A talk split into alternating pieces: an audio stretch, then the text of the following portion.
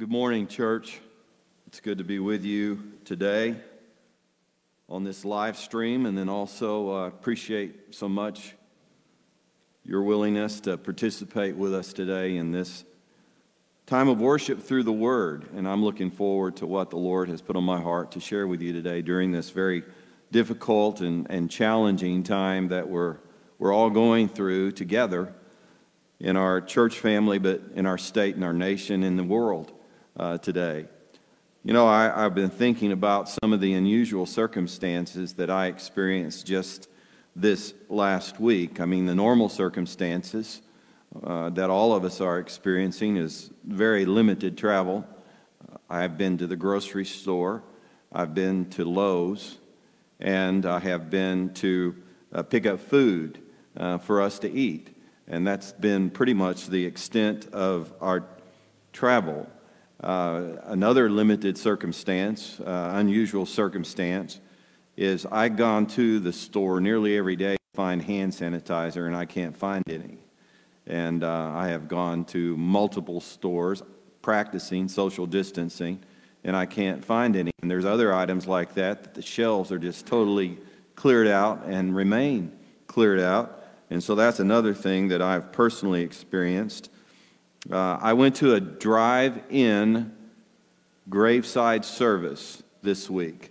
That's the first time I've ever done a drive in graveside service where the majority of the people at the graveside service were sitting in their cars.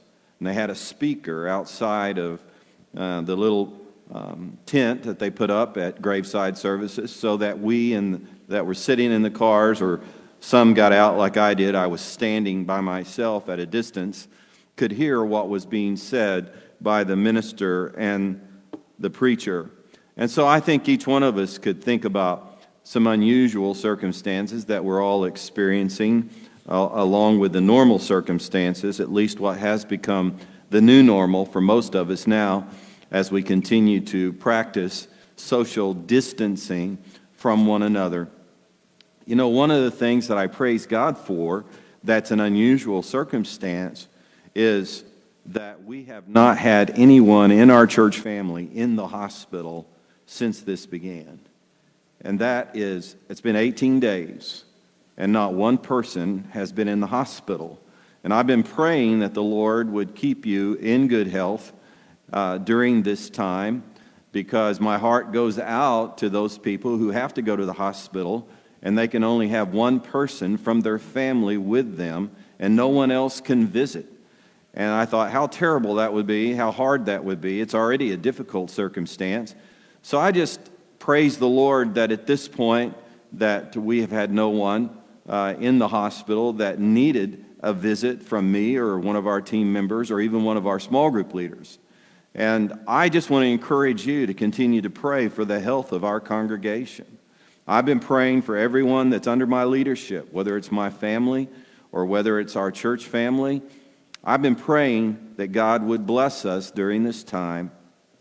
And uh, I've been praying for perfect health during this time. Now, I understand that perfect health for all of us uh, is limited to this temporal world. There will become come a time when our bodies will not be perfectly healthy, and uh, we will go and be with the Lord. But uh, I've been praying for that, for the souls of the people in our congregation. And I would encourage you to pray that way with us as we go through this together. Continue to pray for God's protection for all of our church family, the members of your small group, and uh, we will join with you in that prayer. Today is the end of a series of messages called Powerful Prayers. And this morning, I want to share with you a story from Luke 18, 1 through 8. And it is a story that will be retold this week in your small groups. And I'm going to start out this morning just by reading you this story that, that is from the life of Jesus. And, and then I want to uh, share some things with you uh, from this story after we unpack some things that are in this story. Luke 18 and 1 through 8 says this Then he spoke a parable to his disciples. It says them, but it's to his disciples, that men always ought to pray and not lose heart, And then he said this parable There was a, in a certain city a judge who did not fear God, and he did not regard man. So he was a wicked judge. He was an unrighteous judge. He didn't fear God. And there was a widow in that city, and she came to him, saying, Get justice for me from my adversary. And he would not for a while. But afterward he said within himself, Though I do not fear God nor regard man, yet because this widow troubles me, I will avenge her, lest by her continual coming she wearies me. And then the Lord said, Hear what the unjust judge said. And then the Lord Jesus said to his disciples, And shall God not avenge his own elect who cry out day and night to him?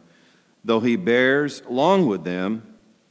I tell you that he will avenge them speedily. Nevertheless, when the Son of Man comes, will he really find faith on the earth? We all know that Jesus had given his disciples a mission. In fact, we say that his calling to that mission bookends uh, the Gospels. At the beginning of the Gospels, when Jesus began his public ministry, he called his disciples to that mission by saying, Follow me, and I will make you fishers of men. And then at the very end of his time with them here upon the earth, he reiterated that mission where he said that they were to go into all the world and make disciples of all nations, baptizing them in the name of the Father and the Son of the Holy Spirit, and teaching them to observe everything that he had commanded to them. And so we know what the mission of the disciples was and it's also our mission as disciples of Jesus. It was to go and be a disciple and make disciples for Jesus. One of the greatest spiritual threats to disciples of Jesus fulfilling their mission was losing heart, losing heart.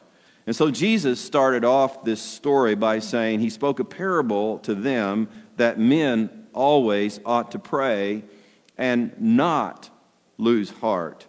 Do you know what it means to lose heart? It comes from a Greek word, and it can have a variety of different meanings, uh, different shades of meaning, depending upon a particular circumstance that a person is in. For example, the word lose heart that Jesus used here can mean to be afraid. Certainly, fear is something that can cause us to lose heart. To lose heart can mean to become discouraged, especially when you've gone through uh, disappointment, uh, the death of a vision, the death of a dream. Then you can lose heart and become discouraged. Uh, to lose heart means to become weary or tired in well doing. And I think all of us have experienced that at times where we've worked and worked and worked and uh, not seen the results that we wanted, and we can lose heart. We can become weary or tired in well doing. The word itself can also mean to despair, to despair of life itself. To lose heart can mean to despair of life itself, where life gets so bad that you don't want to live any longer. And then to lose heart means just to faint.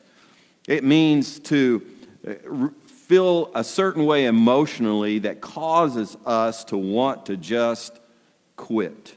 And so Jesus began this story by telling them that he was going to share with them a parable to encourage them that men should always pray and not lose heart. You know, their mission was to make disciples that make disciples. And so Jesus wanted them to know that there was a possibility that they would be tempted to quit because they would lose heart. And he wanted them to avoid that. Jesus knew that as his disciples carried out their mission that they were going to experience some very very difficult circumstances that would cause them to lose heart and just want to quit their mission. As I look at those circumstances that Jesus was concerned about for his disciples, we need to understand something. At the top of his list of circumstances that would cause these disciples to lose heart was persecution.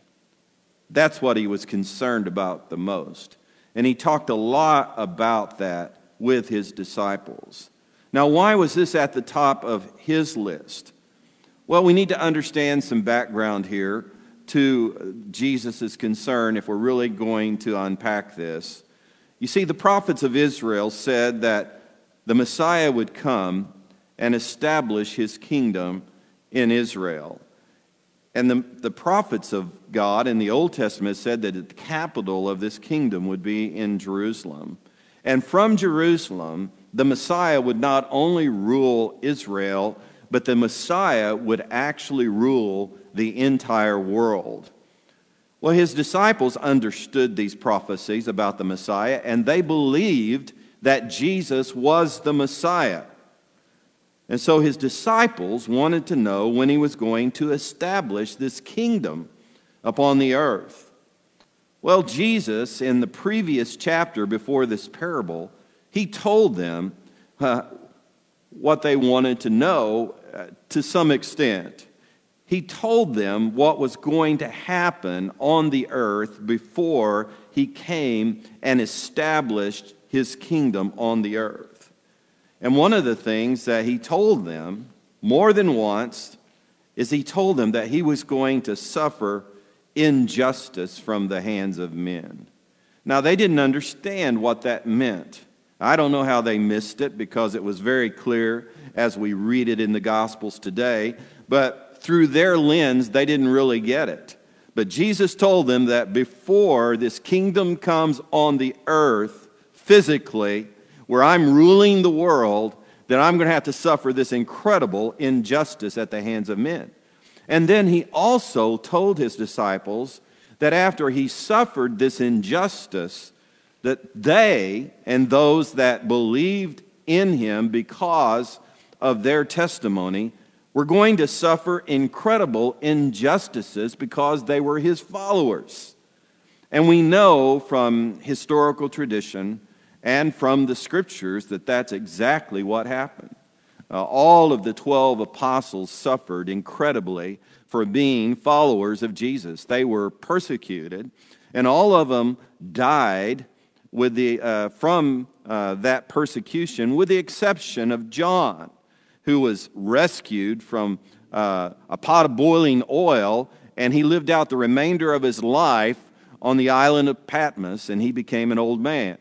But they were all suffered incredibly for following Jesus. And Jesus, when he was telling them this story and this parable, you see, he had that in mind.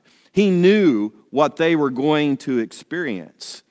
You know, we can read in the book of Acts how Saul of Tarsus, who became Paul the Apostle, was the ringleader of activists for the persecutions of Christians in Israel.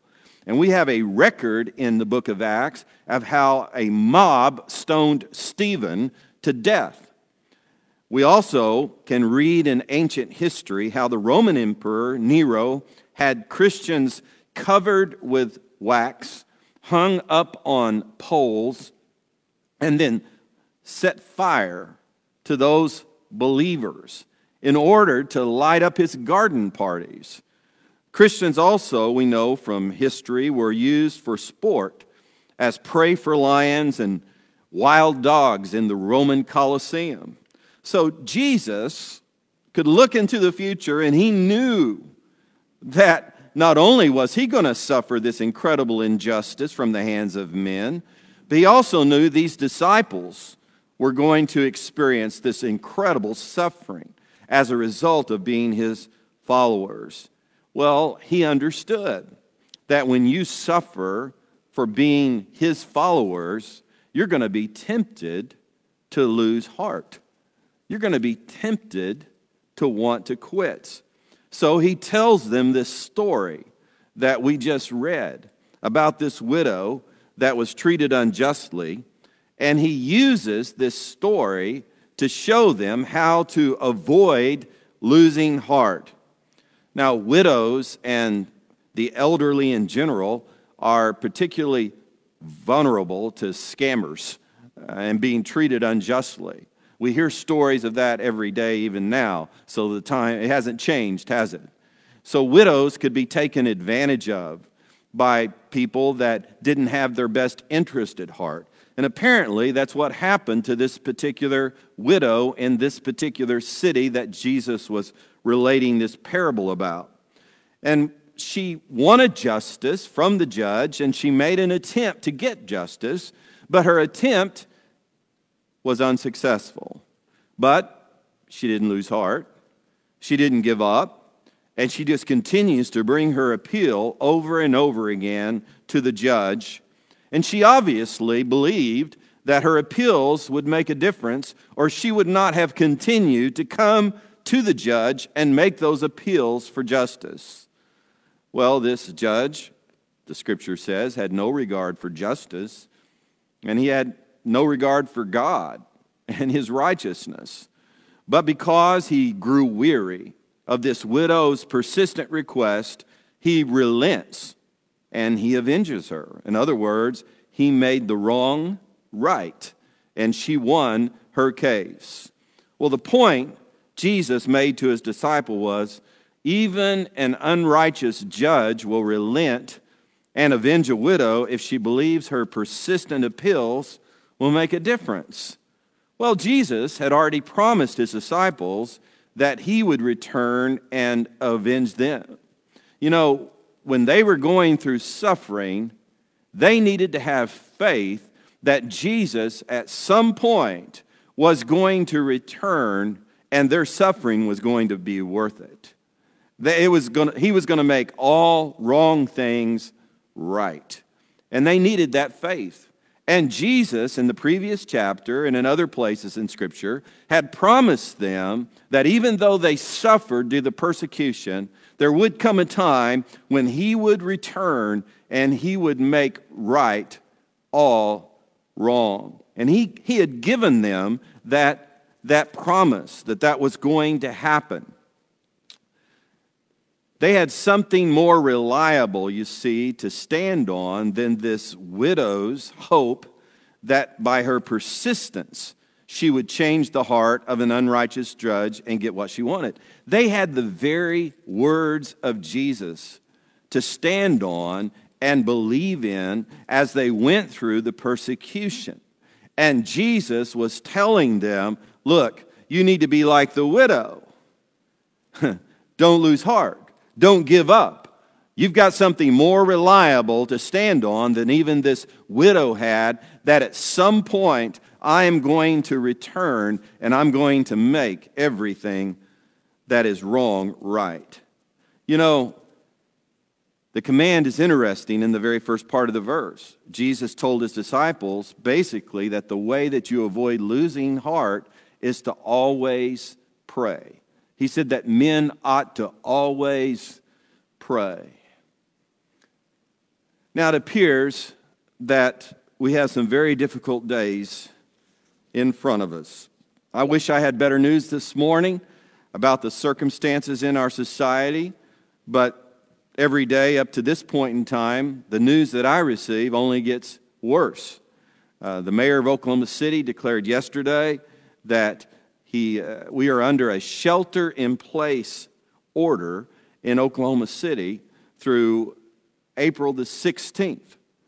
Uh, nearly every day, we receive new reports of people losing their jobs or their hours are being greatly reduced. We're constantly hearing uh, news reports about the potential damage of this virus, the potential damage this shutdown could cause to our economy, and the potential damage this shutdown could cause in our society. And I want you to understand that I believe that those dangers are very, very real as we hear those reports. And I take all of those uh, reports very seriously as I hear them. And I I know our president has taken these reports very seriously, and as a result, he's attempted to reduce the damage by approving a stimulus package and suspending certain debt payments. And so he's doing what he knows to do or what he thinks he can do to reduce the damage that's being caused by the current circumstances. But you know what? At this point in time, no one knows when this shutdown is going to end. We have no idea how long this will go on. You know, nearly every day I receive some reports about tensions that are rising in families. And that's only natural for that to happen. Last night, they were posting on the news broadcast that I was watching a number that people could call if they were suffering from domestic abuse. You know, it's got to be incredibly hard for families where uh, there is already great tension in those families to go through this circumstance. It's only going to make those tensions even greater. Well, in the midst of this incredible trial that our world is experiencing, that we in the church are experiencing, church, we still have a mission to perform. We have a mission to perform. Our mission has not been canceled like so many other things that have been canceled. We're called to make disciples. That is the purpose of our existence. When God is through with me making disciples, then my life will end. My life will continue to extend on the earth as long as God wants me to fulfill that purpose. But there will come a point when my purpose here will be done, and at that point in time, I don't want to live a day longer than that. I want to go on and meet my master at that particular time. But that's our purpose for us being here is to make disciples. And because of modern technology, we can shelter in place and still connect with people. It's really incredible. I can't imagine what life would be like if this would have happened 30 years ago instead of happening today. We would be entirely isolated, uh, except by some landline uh, telephone, uh, if this had happened 30 years ago. And so I'm very grateful for modern technology and our ability uh, to connect with people while we shelter in place. Because our main strategy as a church is to make disciples through small groups. Our small group leaders can still connect with their members, and their members of the small groups can still connect with one another and, and carry on the ministry of discipleship through our small groups. All of us can stay connected through, uh, through our small groups, and we can all continue to be the church. And I'm very grateful for that. Because of modern technology, all of us can be a witness to the lost. And we can even invite those who don't know Jesus to uh, stay connected or get connected with one of our small group meetings. And in those small group meetings, as they join our small groups uh, online, uh, we can uh, share the gospel with them. So the ministry of discipleship can, can go on through our church because of modern technology and because our small groups can continue to meet. So we can stay connected. We can stay connected to the church and we can stay connected to our purpose as disciples of Jesus through this time. You know, being connected, we have discovered in the Word of God that being connected to our church and to our purpose is just critical to our personal spiritual health and growth. It is absolutely not good for man to be alone. And we need to be with the body of Christ.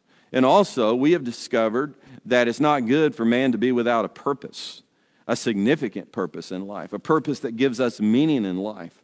And so, having purpose in life and being connected to the church is absolutely critical to our personal spiritual growth and our spiritual health.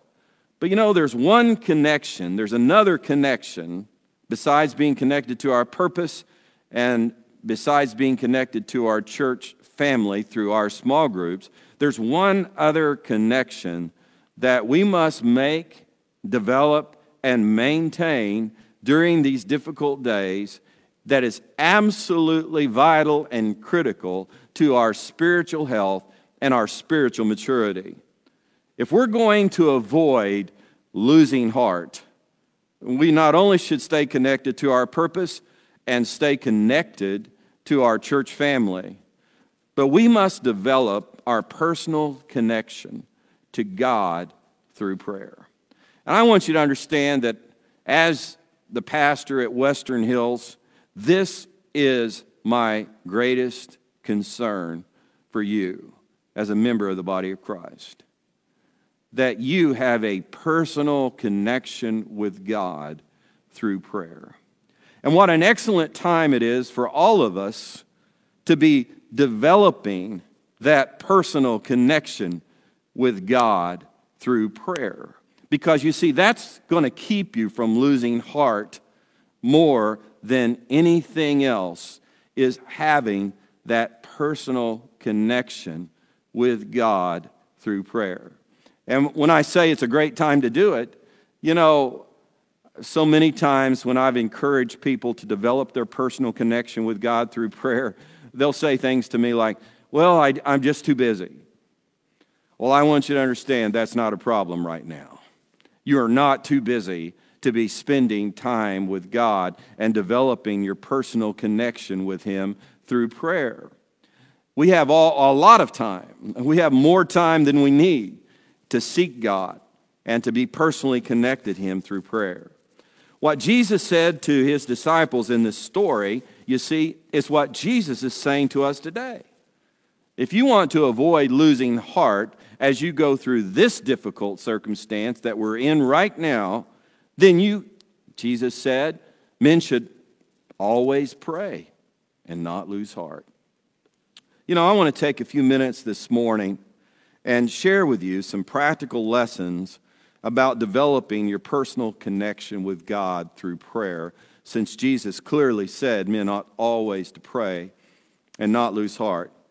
You know, when I became a Christian, I knew very little about prayer. I, before I was a, before I became a Christian, uh, I would say that I would throw up some flare prayers when I got backed into a corner, and I would, you know, when I was desperate, I might say a prayer to God, and, uh, you know, maybe half mean it when I prayed it.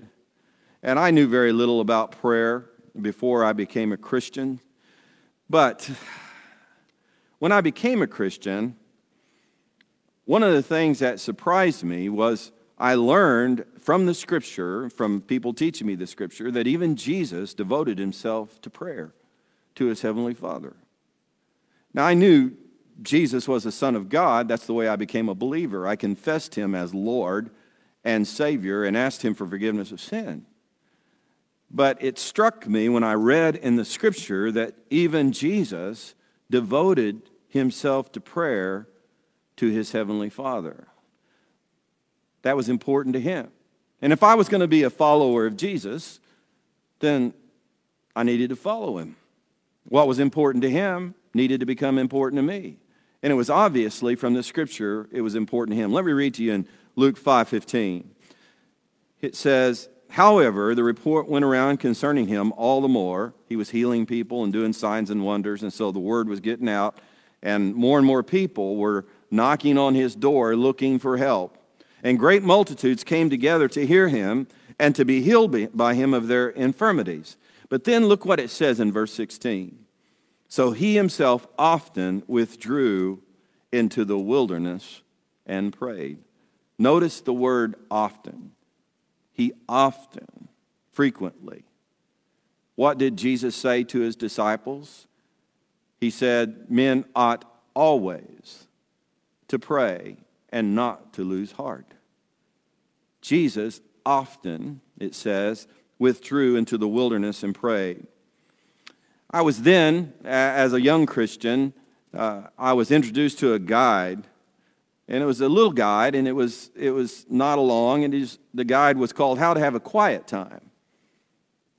How to Have a Quiet Time. A quiet time is a time that you personally devote to be alone with God every day in prayer. And when I was given that particular little guide, I, I made a commitment when I was 17 years old to follow Jesus and have a daily quiet time in prayer to help me develop my personal relationship with the Father, to help me develop my personal connection with the Father. I realized that I knew very little about the Bible, and also I knew very little about God. And in order for me to grow in my understanding and also in my character, I needed to learn more. And so I made this commitment after it was introduced to me to have a daily quiet time. And I was told that in order to be consistent in having a daily quiet time, I needed to follow Jesus. Well, that made sense to me because that's what I was in it for, was to follow Jesus. And in order to follow Jesus, I was told in order to be consistent in my quiet time, I needed to determine these things. You see, Jesus had a time that he went to pray with the Father. Jesus had a place that he went to pray to the Father. And Jesus had a plan for his prayer time with the Father. Now, listen to these verses and see if you can hear the time and the place and the plan. Mark 135 says, Now in the morning, having risen a long while before daylight, he went out and he departed to a solitary place, and there he prayed. And so, what was the time? Well, it was early in the morning when no one was around, was the time. And then, what was the place? Well, it was a solitary place. And there he prayed. In Matthew 14 23, it says, And when he had sent the multitudes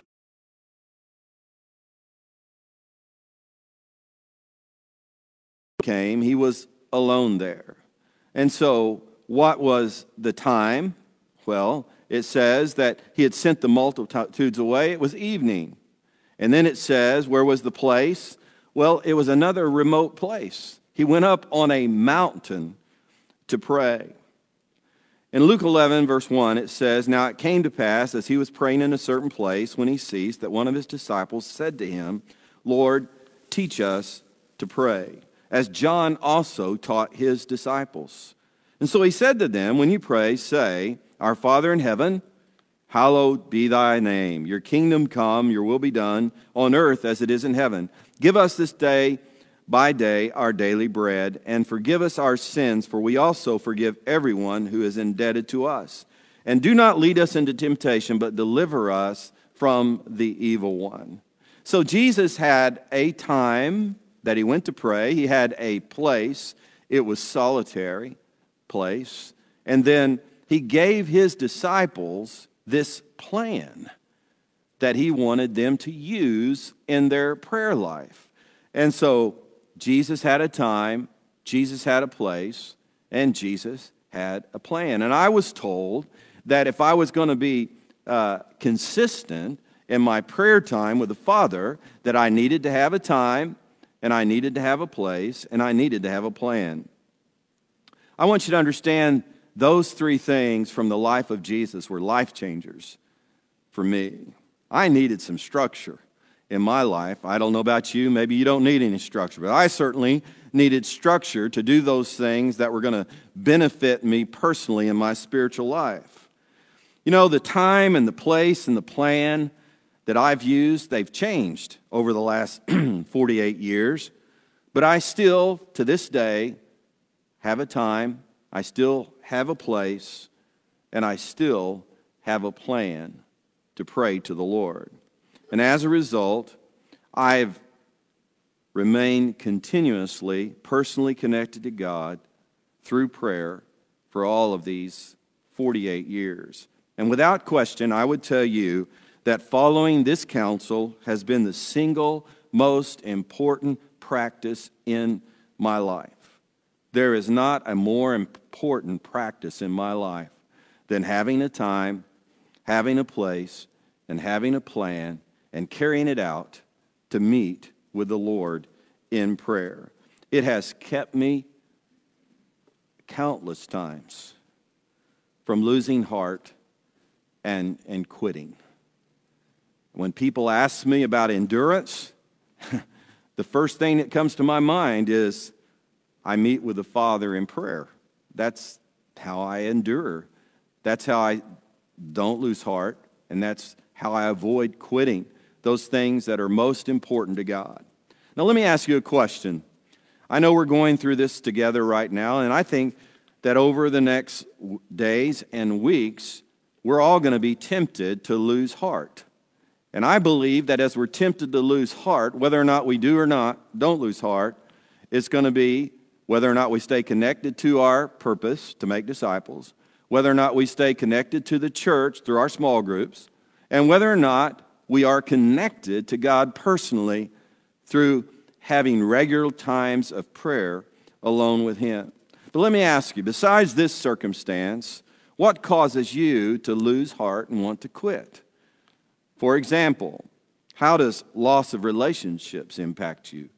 Have you ever wanted to quit because of a loss of relationships? Or how about a loss of results? In other words, you've worked hard at something expecting a certain result, but you didn't get the results that you wanted from all the hard work that you put in to whatever it was. Does that cause you to, or tempt you to lose heart? How about loss of reputation? Have you had someone that has just slandered you and said bad things about you that aren't true? Or maybe they've said things that are, there's a measure of truth in them, but the whole truth uh, is not true, and, and your character is being seriously defamed because of a, something that someone else has said. How does loss of reputation affect your soul? Does it cause you to lose heart?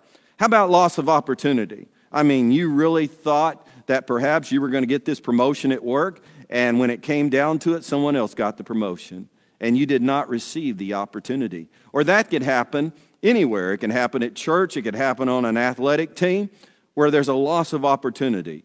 Does that cause you to lose heart? How about a loss of finances?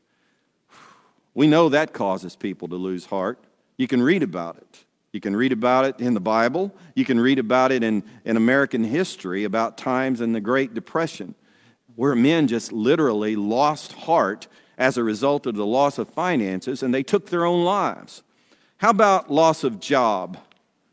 Wow, that's difficult. Would that cause you to lose heart? Or loss of health? Something that if we live long enough, all of us experience at one degree or another. Is that cause you to lose heart or tempt you to lose heart? Or how about just the loss of a loved one? I know for a fact that's my greatest, my greatest temptation to lose heart. From my experience, losing a loved one is the hardest experience that I've ever been through, and it tempted me to just totally lose heart, to quit, and to give up. You know, as I have gone through personally each one of these experiences, what I would say to you is having a daily quiet time where I'm meeting with the Lord and enjoying his, his fellowship has been the single most important practice in my whole life and has kept me from losing heart and quitting. How about you? How about you? You know,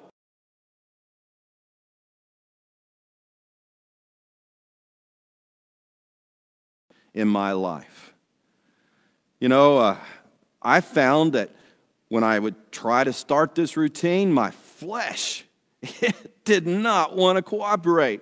If I needed to get up early in the morning, my flesh did not want to get up and meet with God.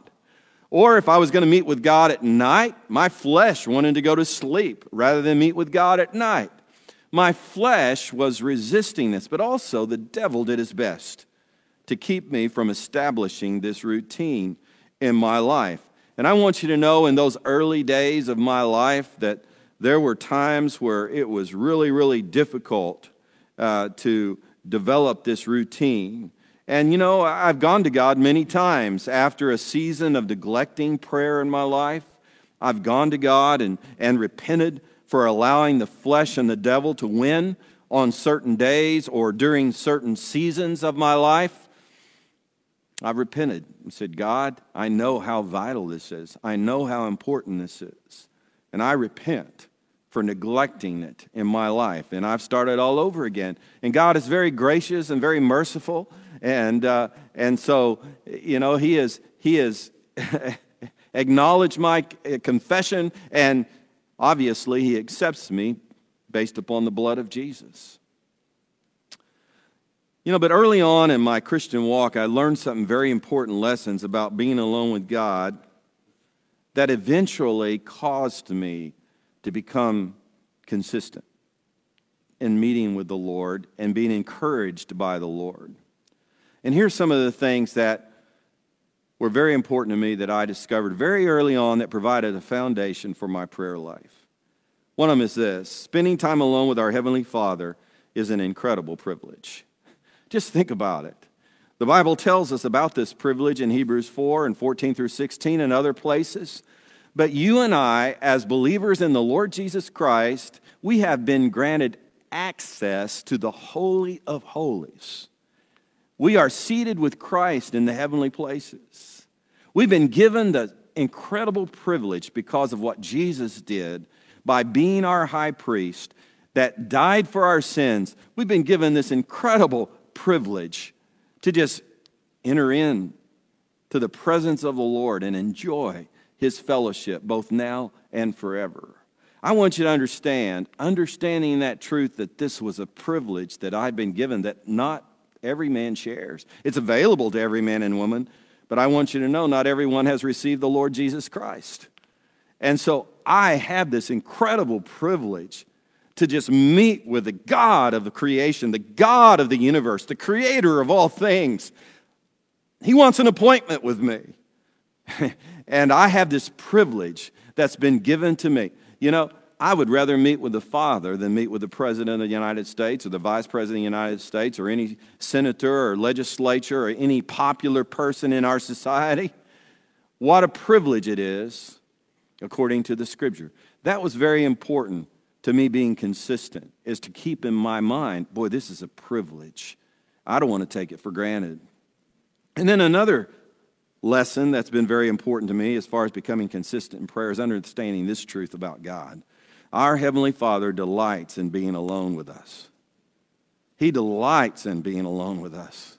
I get that as a father. I want you to know I delight in being alone with my children. I love to go to lunch with them. I love to go to dinner with them. I love to talk to them on the phone. I enjoy the fellowship of my children. Well, I want you to know whatever enjoyment that I have with my children, as far as being alone with them, I want you to know that came from the Heavenly Father because I'm created in His image. And He delights, He delights in being alone with us. One important verse that affirms this is in Zephaniah 3:17. It says, "The Lord your God in your midst, the mighty one will save. He will rejoice over you with gladness. He will quiet you with his love. He will rejoice over you with singing." That whole verse is just a picture of our Heavenly Father delighting in His children and in delighting in the relationship that He has with His children. So when I realized that about the Father, my motivation for not only was it a privilege, but here was a Father who wanted to be with me, who delighted to be with me because He delights in me. And then another truth that I discovered that became very important to being consistent in my prayer time was worshiping and praising our Heavenly Father for who He is and who we are to Him fills our soul with His Spirit. Have you ever heard Nehemiah, other places where it talks about the joy of the Lord? The joy of the Lord is our strength. If you want to avoid losing heart, you need the joy of the Lord. Well, how do you get the joy of the Lord? Well, the scripture is very clear. That when we worship and praise our Heavenly Father for who He is, we are filled with His Spirit. In His presence is fullness of joy. Rejoice in the Lord always. And again, I say rejoice. In Ephesians 5, Paul said, And do not be drunk with wine. I guess wine, drinking. I've never drank wine or any other alcoholic beverage recreationally. I've never done that. But I hear that drinking alcoholic beverage can cause a measure of temp- temporary joy in people. But he says, don't be drunk with wine, but be filled, be filled with the Holy Spirit. Wow. It's better than wine, apparently. It says being drunk with wine is an absolute waste is what it says, because you don't feel great the next day, right? But be filled with, and you know what it says right after that? It tells us how. How do you get filled with the joy of the Lord? Speaking, it says, to one another. It could be translated speaking to yourself in psalms and hymns and spiritual songs, singing and making melody in your heart to the Lord. Giving thanks always for all things to God the Father in the name of our Lord Jesus Christ, submitting to one another in the fear of the Lord. I'm telling you, I discovered early on that worshiping and praising our Heavenly Father for who He is and who we are to Him fills our soul with His Spirit. And so it fills our soul with His joy. And it fills our soul with what? His strength. And what do you need when you're tempted to lose heart? you need His strength. Well, I experience that nearly every day. you know, my, my time is early in the morning, and my place, weather permitting, is outside of our house, walking in my neighborhood while it's still dark. And my plan, my plan is to begin my time with the Lord by telling him what's on my heart or praising and worshiping him. It, di- it differs from day to day. It depends on how much burden I wake up with in the morning. If I wake up with a heavy burden, I say, Lord, I need to talk to you about what I'm feeling right now. But always, as a part of my prayer, and normally it happens right at the beginning, as I begin my walk, I began to worship and praise the Lord. It happened just yesterday. I was walking, and, and I thought about a song that I hadn't listened to for a while. It's called uh, He Will Reign by Dennis Jernigan. Hmm. I began to sing that song unto the Lord. In the midst of this difficulty that we're in right now and the challenges that we're in and all the things that we're going through, and I just began to sing that song as I was walking through my neighborhood. He will reign. He will reign. Name above all names. He will reign. And I want you to know as I was walking in my neighborhood, I began to dance. I began to dance unto the Lord as I'm walking through my neighborhood in the dark. Because why am I dancing? I'm not I'm dancing because I'm experiencing the joy of the Lord in my soul and I can't contain it. The joy of the Lord is my strength. The joy of the Lord is your strength. Oh man, I was I just had an incredible time. In fact, I, that song I, I, I listened to it on my on my phone and sang along with it as I was going through my neighborhood. You know, I hope I didn't wake anybody up that was still sleeping. But as I was doing that, I was just experiencing the joy and the strength of the Lord. I was filled with the Holy Spirit. And so when I discovered that worshiping and praising our Heavenly Father for who He is and who we are in Him fills our soul with His Spirit, I want you to know that went a long ways for me becoming consistent in prayer. I mean, who wouldn't want to pray? If it's a great privilege that's been given to just us as believers in the Lord Jesus Christ, if we know that the Heavenly Father loves to spend time alone with us, much more than we could ever enjoy spending time with our own children, and I love that. And if we know that we're going to be filled with the Spirit as we pray, well, I think you can see why it was so important to the Lord Jesus and his time with the Father. Why he rose early, why he went out at evening and spent time alone with the Father. You see, he knew all of these things. And now I've revealed them to you. What are you going to do with it, church? You know, the Lord is shaking the economic foundations of the world. No question about that. And we don't know exactly how much shaking is going to happen, but it's, it's happening. He's also shaking the ecclesiastical foundations of the church, the way we do discipleship. It's been shaken. And God's got a plan that He wants us to buy into, and it's the plan of the Lord Jesus. But the Lord, right now, I believe, has given me this message to speak to you because I believe the Lord is using this circumstance to shake the spiritual foundation of our personal relationship with the Lord. That shaking is exposing in some just how weak our personal connection is to Him. He wants so much more. He wants so much more in that personal connection than what many of us are giving to Him. Will you give it? Will you give it? That's what He's using me to call you to do today.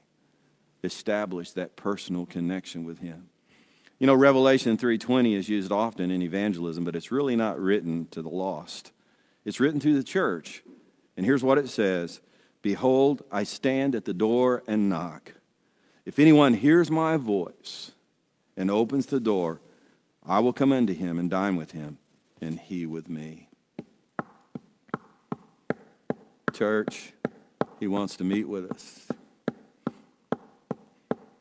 He wants to spend time with you. Will you give him that time? Let's all do it together. And let's be a mighty army together of believers in the Lord Jesus Christ who are strong in the Lord. I'm going to ask at this time that uh, Justin Walter and Brandon Werner would come, and they're going to lead us in some directed prayers. So please stay with us as they lead us in these prayers. And then this Wednesday night, Brandon and I will be discussing this message in another live stream at 6:30. Right? Come on up, Brandon.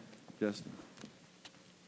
What an encouraging word from the Lord this morning as we've heard this message on prayer and our role in prayer and what God accomplishes in us through prayer. And we want to invite you now. Um, our worship pastor, Scott Sanders, is here with us. He's going to begin to play the piano and we're going to worship the Lord a little bit together. And we want to invite you right from your living room right now to worship the Lord with us through prayer. And as we pray here together, just follow the Spirit of the Lord in your prayers.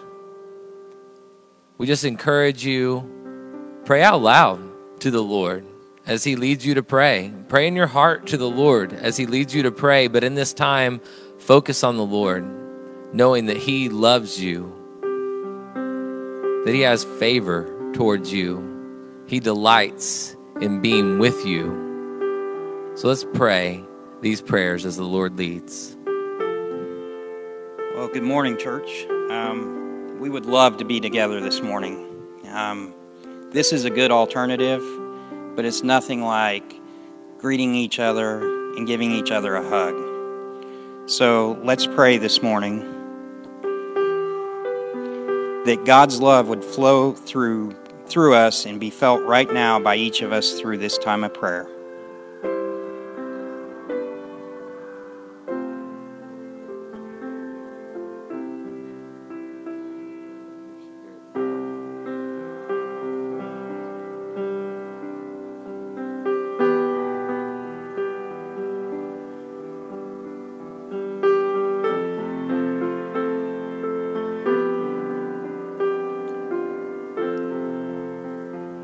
We know right now, church, that parents are having a difficult time with their children at home and uh, in just a whole different circumstance.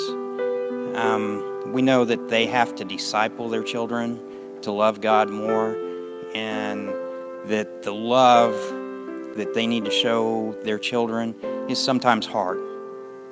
We just pray. Let's pray this morning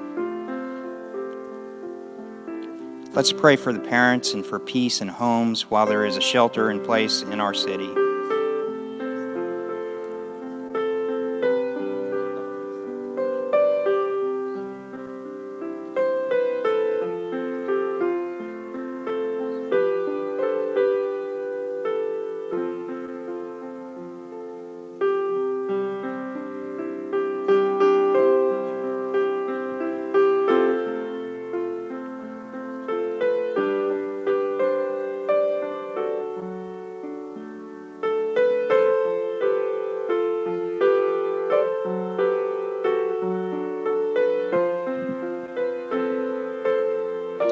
God's been using these difficult circumstances to draw people to Himself. He wants us to cooperate with Him by loving our neighbors and loving our family and drawing in the lost.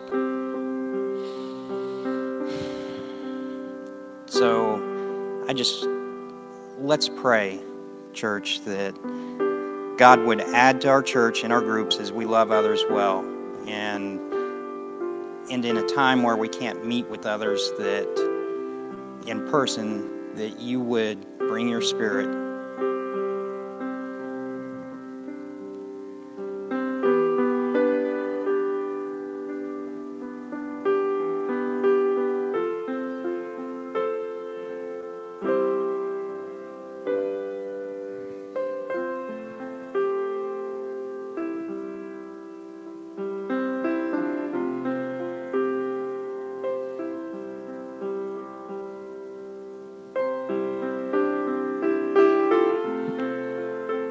Church, we know that God is sovereign in all things and He's in control of all things, in that He is the one who takes care of us and provides for us. I just, I just want us all to pray this morning. Let's just worship God in thanking Him for loving us and caring for us, and let's declare that we trust in Him. And that's one of those powerful prayers that Pastor Jerry was talking about when we declare the truth in our prayers.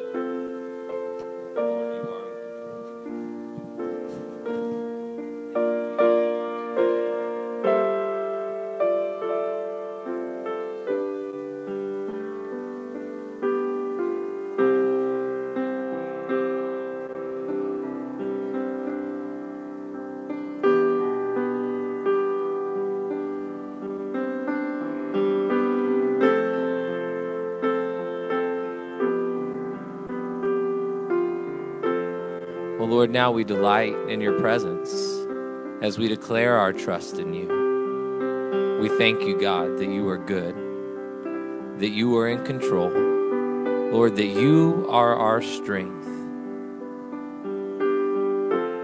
God, we declare how much we need you. Lord, we need you. Every day, every hour, God, we need you. Lord, give us the stirring in our hearts the resolve in our souls to seek you daily, to know you through prayer, so that we will not lose heart. We trust you, Jesus, with our lives, with our future, with this nation, with all the things that can cause discouragement. We trust you with them all. We give them to you this morning. It's in the precious name of Jesus that we pray. And all God's people said, Amen. Amen. Thank you for joining us. Before you exit the live stream, I'm going to ask Justin Werner to come. And uh, we have a few important announcements to give you this morning. We want to help you stay connected with our church. And the best way for you to do that is through our Right Now announcement page. If you have a second device available, we encourage you grab that phone, that tablet, that computer, whatever it is, and use that device. Um, right now and go visit our right now announcement page. Um, and then uh, we want to make sure that you stay connected to our live streams. Uh, right after this one, we're going to start a five minute countdown timer on a separate live stream, but uh, right here on our Facebook page. And this one's for the Bible Zone kids, and it'll be starting right after this service ends. So look for that live stream. Gather your children in your living room, share that link with other children in other homes, and let's have this special time of studying the Bible together with our children this morning. And then our small groups will be meeting online this week. And we want you to stay connected with our small groups this week as they meet online. If you're not already part of a small group, the easiest way to join one is on that right now announcement page. You can email me. Um, I'm our small group and discipleship pastor, and I would love to help you get connected uh, to one of our online small groups. So take advantage of that, or just call our church office at 405 634 1454. And if you're interested in leading a small group, we have a next gen leader training coming up. An interest meeting is going to be online on April 5th. So go check out our Right Now announcement page for information on that. We also have a new sermon series starting next week. It's called The Finale, and it's a look at the end times. And the Bible says a lot about this. Jesus said a lot about the end times, and it's important that we know and listen to that. So, Pastor Jerry will be bringing that new sermon series next week. And then Justin Walter is going to come up, and he has a virtual men's breakfast of champions coming up. So, Justin, tell us about that. So, next Saturday, we've decided that we aren't going to cancel men's ministry, we're going to continue it. Um, Now, while we all can't be together for that, what I would encourage you is next Saturday at 8:30, we are going to meet. Um, it'll be a live stream. We'll send out a link for it. Um, it'll, it'll be less than an hour. It won't be very long.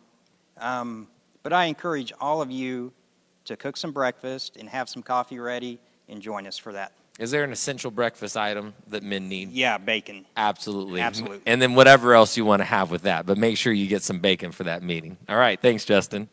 Appreciate Justin and his leadership in our men's ministry.